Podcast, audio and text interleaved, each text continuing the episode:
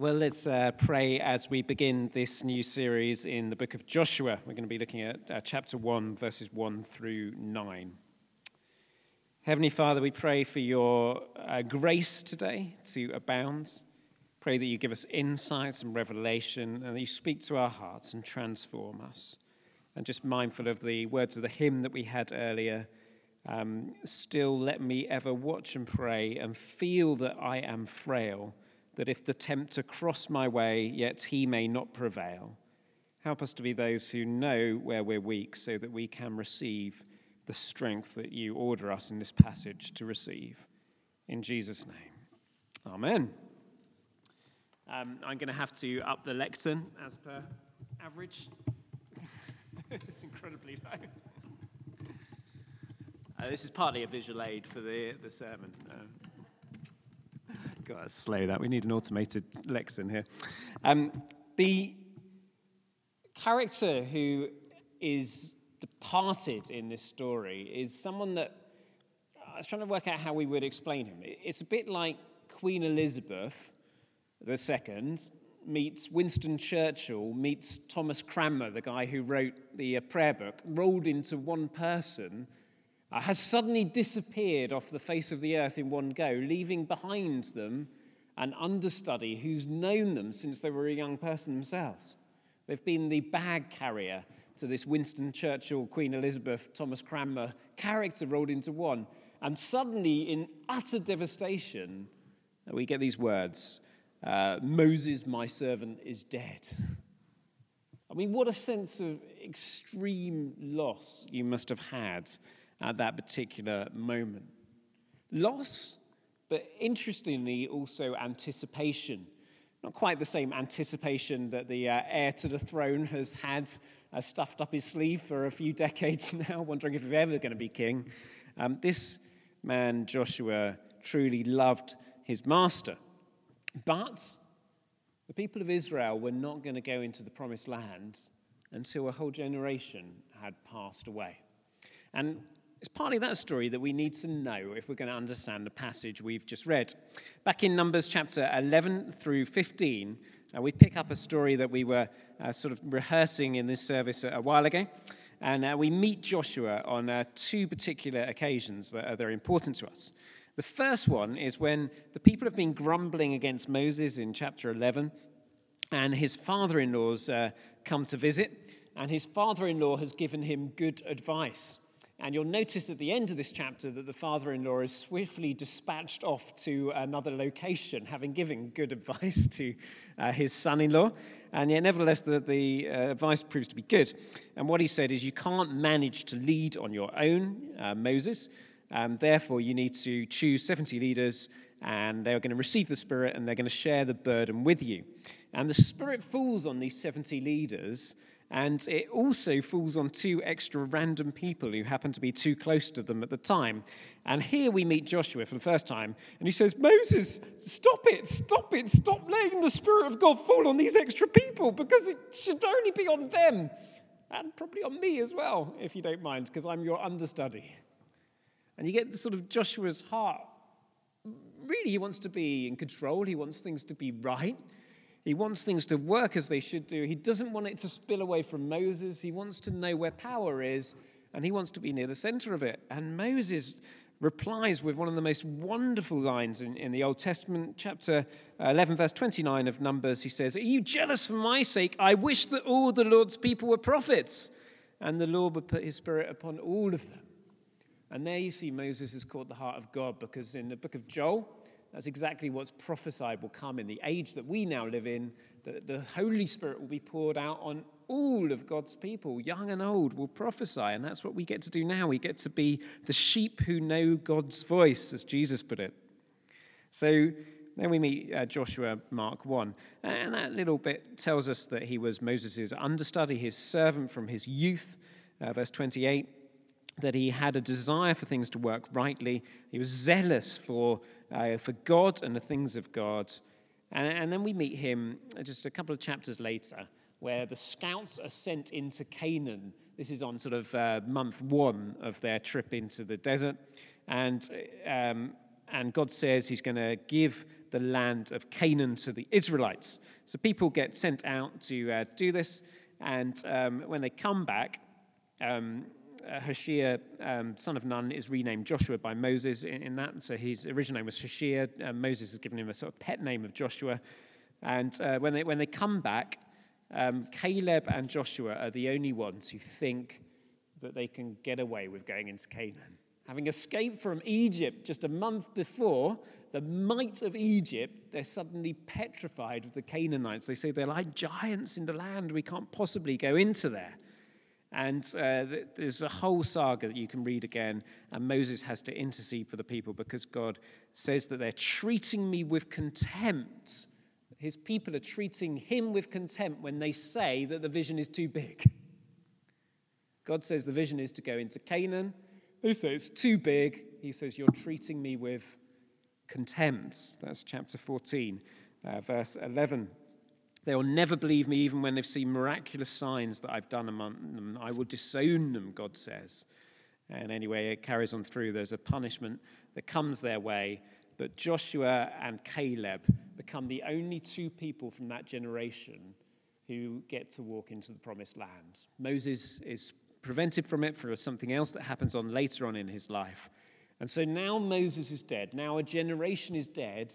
Although there's extreme loss, there's also extreme anticipation because all of their uh, last four decades have been waiting for the chance to go to the place that he's already seen when he was known as Hoshea, son of Nun.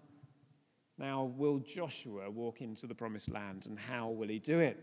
But Winston Churchill meets Queen Elizabeth II, meets Thomas Cranmer, is a big loss in anyone's team formation. If you're doing a football manager thing and you suddenly lose Cristiano Ronaldo, you're, not sure how you're going to do in the following season, are you? And indeed, Real Madrid did pretty appallingly. Um, and Joshua is wondering, am I going to be Real Madrid this year? Or is there some hope for me? You get a sense of what he's asking because of the things that God says to him. Uh, verse 5, it says, No one will be able to stand against you as long as you live. Presumably, he's answering, How am I going to be able to cope with these big baddies out there? He says, uh, I will not fail you nor abandon you. Maybe he's wondering, I wonder if God will turn away from me as he's turned away from people who've treated him with contempt in the past. It says that you will be successful in everything you do. I imagine he's asking, Can I ever make this thing work? It's a big gig taking over Canaan. And he's wondering, uh, whether he'll be discouraged, whether he'll be afraid. And God says, Do not be afraid or discouraged. These are the questions that he's bringing into his new role, his new ministry, his new leadership position. Can I do it? Am I going to fail? Am I ever going to cope with the fact that internally I feel like a mouse? How am I supposed to be a lion on the outside? Maybe what he saw when he was young as an easy win for God, the years have taken a battering on him. Maybe he's not as sure as he was in his early youth that God can do the things that he was pretty sure God could do back in the day. Is it still the same God who rescued them from Egypt? He may be answering. So let's look at the passage and see what some of the answers to these heartfelt questions for this dear man are. After the death of Moses, the Lord's servants, the Lord speaks to Joshua, son of Nun, Moses' assistant, using the name that Moses has given him. He says, First thing, Moses, my servant, is dead. Reality check. It's a new day. You're just going to have to face the facts Moses is dead. Boom. Full stop. Moses is dead. you can't go back. You can't go round. You've got to go through it. He's dead. That's just reality. Face reality.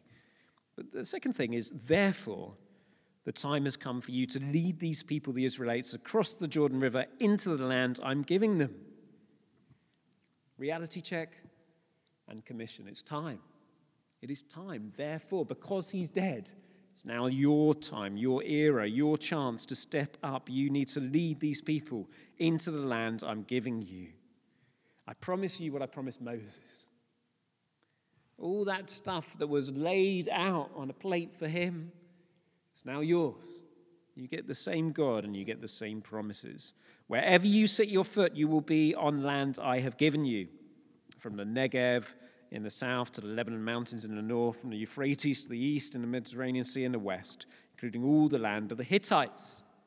Now, in a subsequent week, Dave is going to uh, carefully explain to us why a loving God has to uh, fulfill his threats and his promises, and why these Hittites and others are being driven out of the land, and the incredible wickedness that they have performed that means that God has finally lost his extreme patience with them.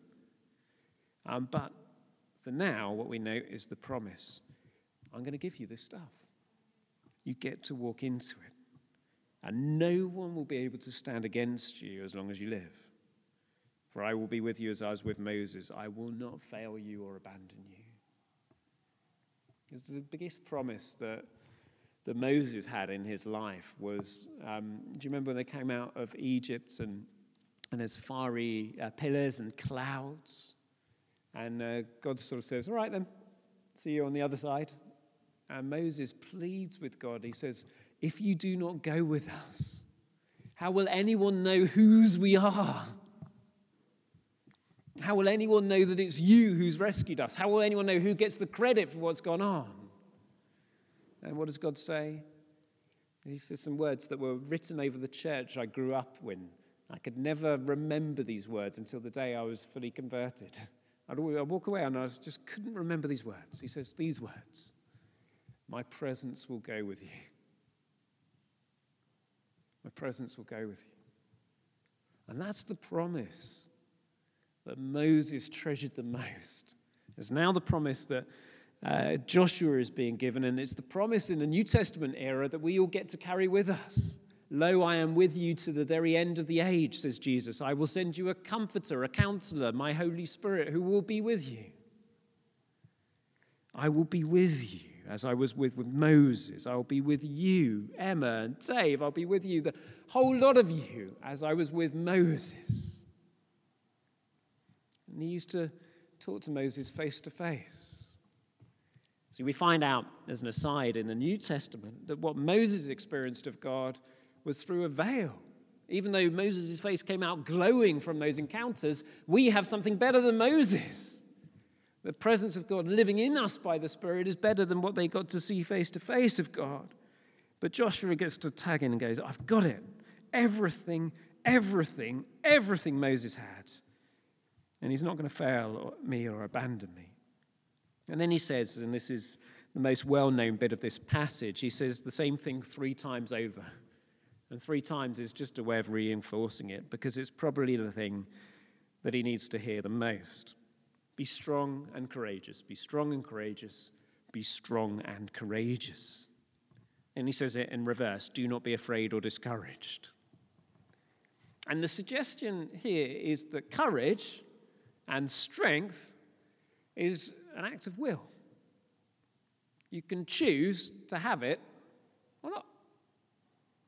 If he can just say, be strong and courageous, God doesn't waste words. It's like, it's not just that he's imparting it to him, he's saying, go on then, be strong, be courageous, get on with it, do it. You've got the authority now, you've got the position now.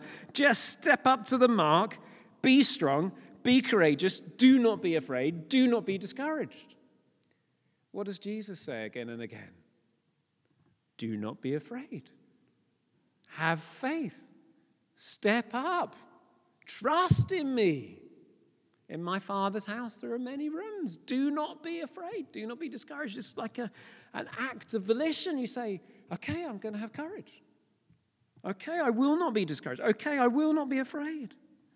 This man is facing incredible odds, leading a ratbag army through a desert and out into the other side. So, how is he going to stay strong and courageous? Well, he gives the answers to that in verse 7 and 8. He says, Be careful to obey the instructions Moses gave you. Do not deviate from them, turning either to the right or the left. Then you'll be successful. Study the book of instruction continually. Meditate on it day and night so that you are sure to obey everything in it. Only then will you prosper and succeed in all you do.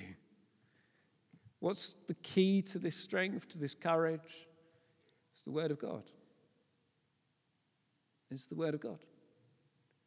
It's not the worship in the tabernacle. It's not prayer. It's not company. It's not a pep talk. It's not a podcast. It's not a video. It's not an exercise regime. It's meditating day and night on the Word of God and obeying it carefully, not deviating from it. I imagine that this passage has been used so many occasions when someone's stepping up into uh, new roles or ministries or life. You sort of turn to it and you think, yes, I've got to be strong and courageous. And it's spoken to lots of us, I'm sure, uh, today and, and also in other times of our lives. But to get the full force of it, let's just remember the historical context. Think how big the job Joshua has got to do is. He's got to lead a couple of million people who are not trained in warfare into a land that's hostile to them, where there'll be temptations on every side to go left or right where amalgamating with the locals would be the easiest thing, but would lead to the destruction of the people of God. Where just giving up and stopping halfway would be so tempting. Where everyone would be screaming at him to say, No, I just want to give up now.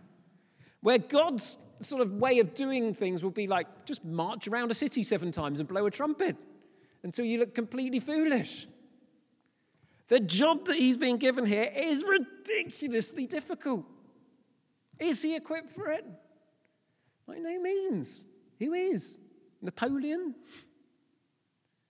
And yet, he is going to be successful and prosper in everything. Why? Because of who his master is, who his Lord is, who his God is. And whatever we've been given to do today, whatever tasks are before us, whether it's to be prayer warriors, whether it's to fight for God's things through evangelism, or it's to do well in business, whether it's to strive after God in leadership roles.